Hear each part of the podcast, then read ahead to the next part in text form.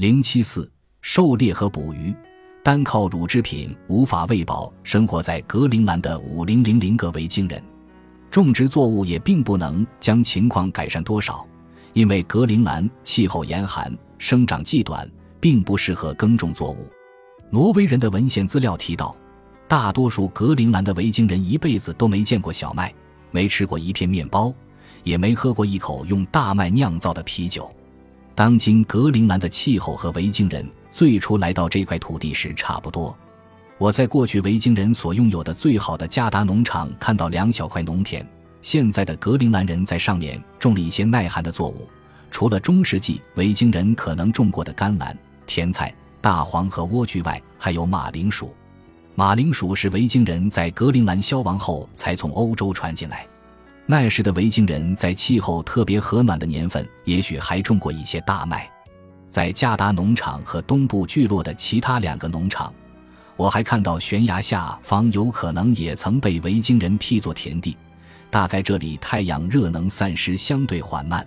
再加上天然屏障阻隔强风的吹袭和羊群的啃食。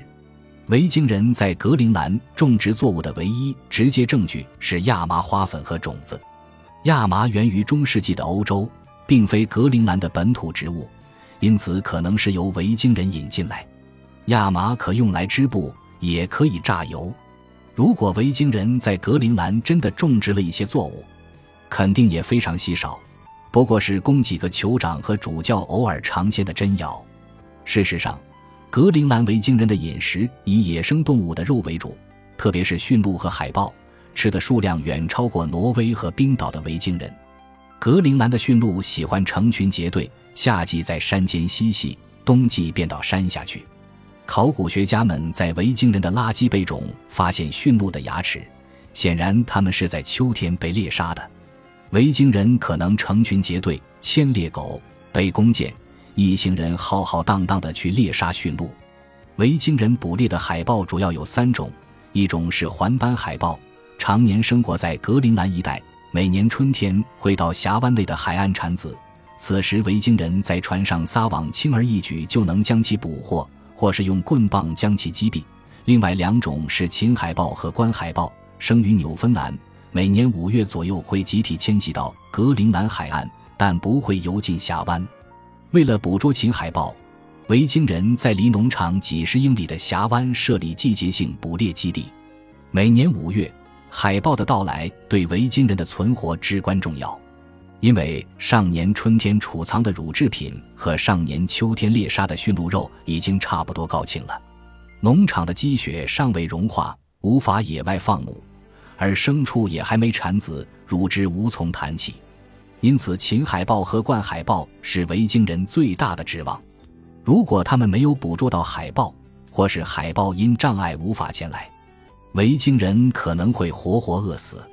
若碰上寒冷的年份，更是雪上加霜。夏季温度过低，甘草产量大受影响，到了冬季难以为继。通过对骨骸成分的分析，我们可以计算出人类或动物一生中所食海生和陆生食物的比例。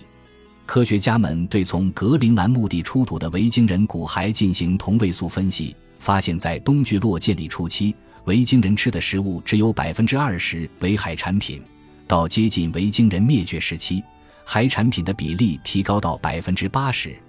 原因可能是甘草产量越来越少，导致牲畜数量下降，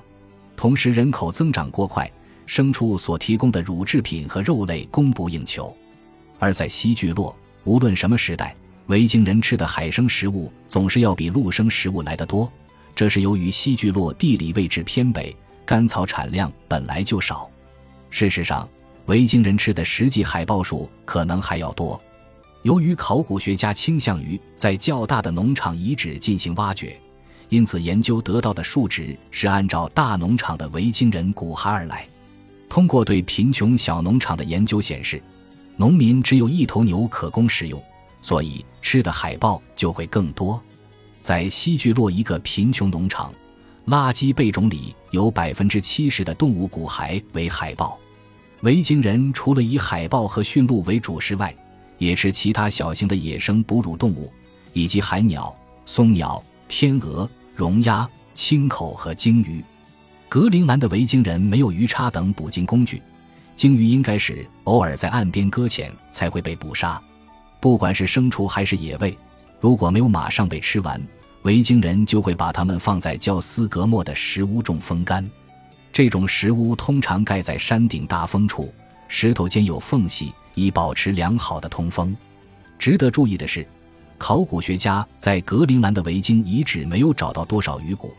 而他们来自挪威和冰岛的先民大多为渔民，也爱吃鱼。在格陵兰的维京遗址挖掘出的鱼骨不到全部骨头的百分之零点一，而在同时期的冰岛、挪威北部和舍德兰岛，这一比例为百分之五十至百分之九十五。考古学家托马斯·麦戈文在瓦纳福菲农场的垃圾堆遗址中一共才发现三根鱼骨，而这个农场紧挨着由于穿梭的湖泊。另一个考古学家乔治尼亚德在名为。三四的维京农场垃圾堆遗址发现了三十五零零零根骨头，而鱼骨只有两根，甚至在鱼骨发现最多的格斯遗址也只有一百六十六根，占该遗址出土的动物骨头数的百分之零点七。而这些鱼骨中有二十六根来自同一条鳕鱼的尾部，细数起来，即使是一种鸟类的骨头数就已经是全部鱼骨的三倍，哺乳动物的骨头更是鱼骨的一百四十四倍。格陵兰鱼类丰富，咸水鱼更是今日格陵兰最大的出口商品，但为何出土的鱼骨却少之又少呢？鳟鱼和三文鱼在格陵兰的河流和湖泊中随处可见。我在巴拉塔利德青年旅馆入住的第一晚，和一个丹麦来的旅客共用厨房，他烧了两条鲑鱼，每一条都有两磅重，二十英寸长。这两条鱼很可能是他在小池塘徒手抓上来的。维京人肯定比他更内行，他们既然能用网抓海豹，当然也知道如何抓鱼。哪怕维京人不想吃这些轻而易举得到的鱼，也可以拿它喂狗，这样还能给自己省下一些海豹肉。每个在格陵兰进行挖掘工作的考古学家，起初都不相信格陵兰的维京人不吃鱼，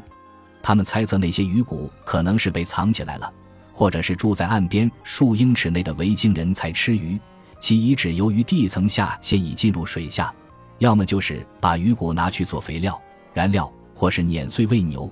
还有可能就是维京人的狗把它们吃剩的鱼骨叼走了，然后埋在现代考古学家找不到的地方。难道维京人肉类过多，所以不屑吃鱼？如果这样的话，他们又何必为了那一点骨髓而敲碎骨头呢？要么就是所有的小鱼已经在地下腐烂分解。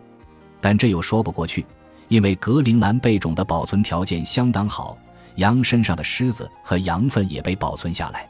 事实上，在冰岛和挪威发现的维京人遗址，或是格陵兰岛上的因纽特人遗址中，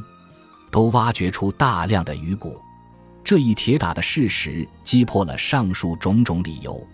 此外，在格陵兰的维京人遗址中，几乎没有发现任何鱼钩、钓线或渔网的尘子等。而这些东西在其他的维京人遗址中都属于常见物品，对此我情愿相信是禁忌的缘故。尽管格陵兰的维京人来自食鱼社会，但他们后来可能有了不吃鱼的禁忌。每个社会都有自己的食物禁忌，禁忌比例最高的就是肉和鱼。食物禁忌也是每个社会与众不同的特性之一。一些人的美味佳肴可能让另一些人难以下咽。如法国人吃蜗牛、青蛙和马肉，新几内亚人吃老鼠、蜘蛛和幼甲虫，墨西哥人吃山羊，波利尼西亚人吃海里的环节蠕虫。如果你敢吃的话，所有这些都既美味又营养，但多数美国人都对它们敬而远之。